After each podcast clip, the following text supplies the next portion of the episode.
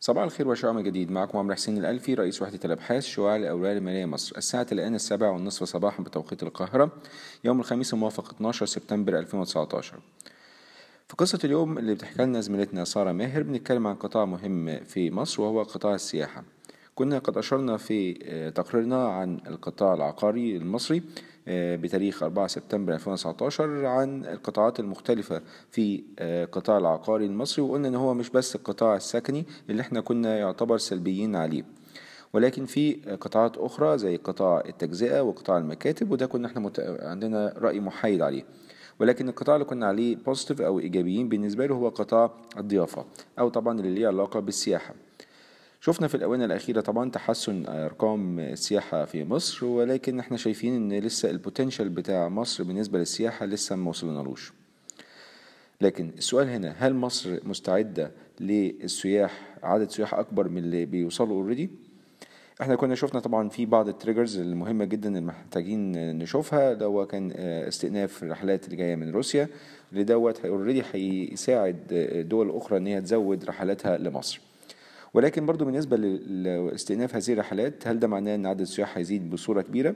إحنا شايفين إن ده ممكن ما يكونش رد فعله الإيجابي كبير قوي لأن already في بعض السياح الروس اللي بيجوا من روسيا بيجوا ممكن لمصر عن طريق أو بالأخص لشرم الشيخ عن طريق دول أخرى زي تركيا طب بالنسبة لمصر إيه اللي ممكن يحصل بالنسبة للدولة نفسها عشان تستوعب عدد سياح أكتر زي ما بنشوف في بعض التقارير في تقرير لل World Travel and Tourism Council بيقول إن القاهرة نفسها في الربع الأخير من ال scale بتاع السياحة والسفر.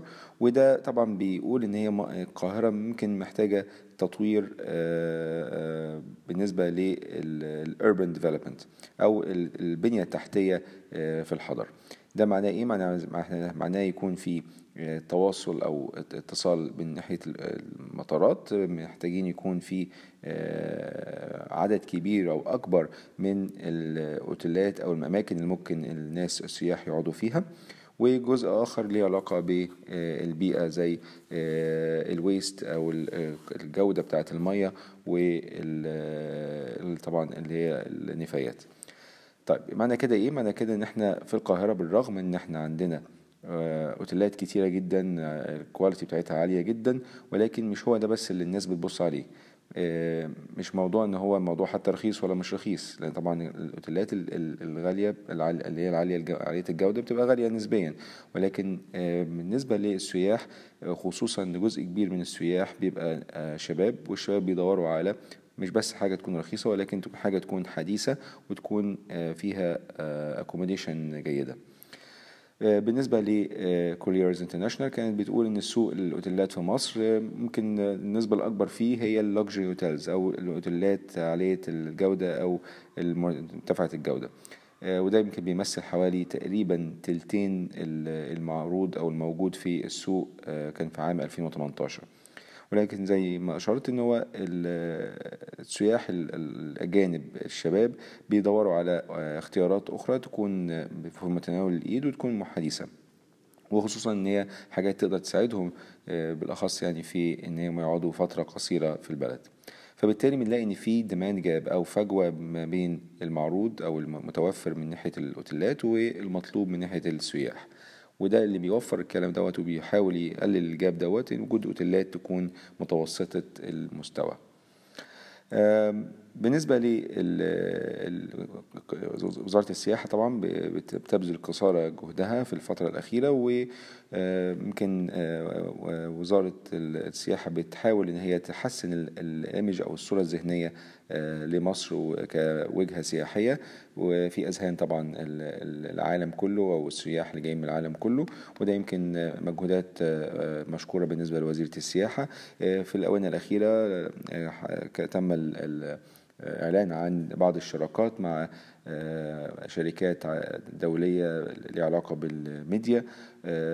بتحاول إن هي عن طريق هذه الشركات إن هي تحسن الصورة بتاعة مصر لأن جزء كبير جدا من السياحة بيبقى جاي عن طريق إن هو طبعا الصورة الذهنية. مش بس إن يكون في واقع ملموس ولكن الصورة الذهنية بتلعب جزء كبير جدا من اختيارات السياح طب بالنسبة لمصر في الفترة الجاية وخصوصا القاهرة اللي إحنا بنقول ان هي ال scale بتاعها أو اللي موجودة في ال scale ما يعتبرش عالي.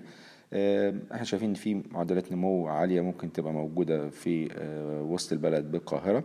ويمكن في بعض وسهم إحنا شايفينه في البورصة المصرية ممكن يستفيد من هذا الاتجاه. يمكن عدد السياح بيزيد ولكن زي ما بعض الخبراء كانوا بيقولوا إن الموضوع السياحة إن تزيد ده حاجة ولكن الحاجة التانية إن أنت محتاج إن السياح يعرفوا يبقى عندهم سهولة في التنقل داخل البلد. بمعنى إن مصر السياح الأجانب لما بيجوا يحبوا يتفرجوا على الأهرامات ومثلا يروحوا يتفرجوا على المتحف المصري الكبير اللي هو هيتم افتتاحه قريبا إن شاء الله. عايزين برضو يكون في مواصلات بالنسبة لهم أو سهولة في التنقل لأماكن أخرى في القاهرة وحواليها علشان يروحوا يستمتعوا بال بالإنترتينمنت يعني عامة أو يكون في ترفيه حياة ترفيهية يعني. وبالتالي بالنسبة مثلا لو بنتكلم على الأهرامات في الجيزة عندنا وسط القاهرة أو يعني وسط البلد محتاج إن هي يبقى فيها إعادة هيكلة أو إعادة تأهيل للأوتيلات اللي موجودة فيها عشان ده يساعد على زيادة الإيرادات لكل أوضة أو كل غرفة متوفرة. ده هيبقى عن طريق إيه؟ عن طريق طبعا في استثمارات تتم في وسط البلد وبعض الشركات ممكن تستفيد من هذا الموضوع. إحنا اوريدي عندنا شركة في البورصة المصرية ليها وحدات موجودة في وسط البلد وهي شركة الشمس للاسكان والتعمير. وطبعا أهم نقطة بالنسبة لهذه الشركة عشان تستفيد من التحول أو التطور اللي ممكن يحصل في وسط البلد هو طبعا قانون الإيجار الجديد لأن هي الشركة عندها وحدات بنظام الإيجار القديم وبالتالي العائد اللي بيجي لها منها ضعيف ومحتاج القانون ده يتم إصداره علشان تبتدي الشركة في الفترة القادمة إن شاء الله أو في المستقبل القريب إن هي تبتدي تستفيد من تحول أو التركيز على وسط البلد في القاهرة كوجهة مهمة جدا بالنسبة للسياح. تفاصيل أكتر موجودة في التقرير بتاعنا اليوم. شكرا لكم. السلام عليكم ورحمة الله وبركاته.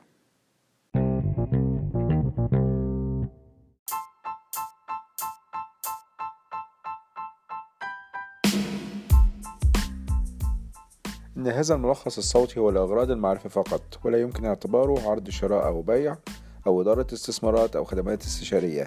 ينصح باستشارة مستشارك المالي قبل اتخاذ أي قرار استثماري.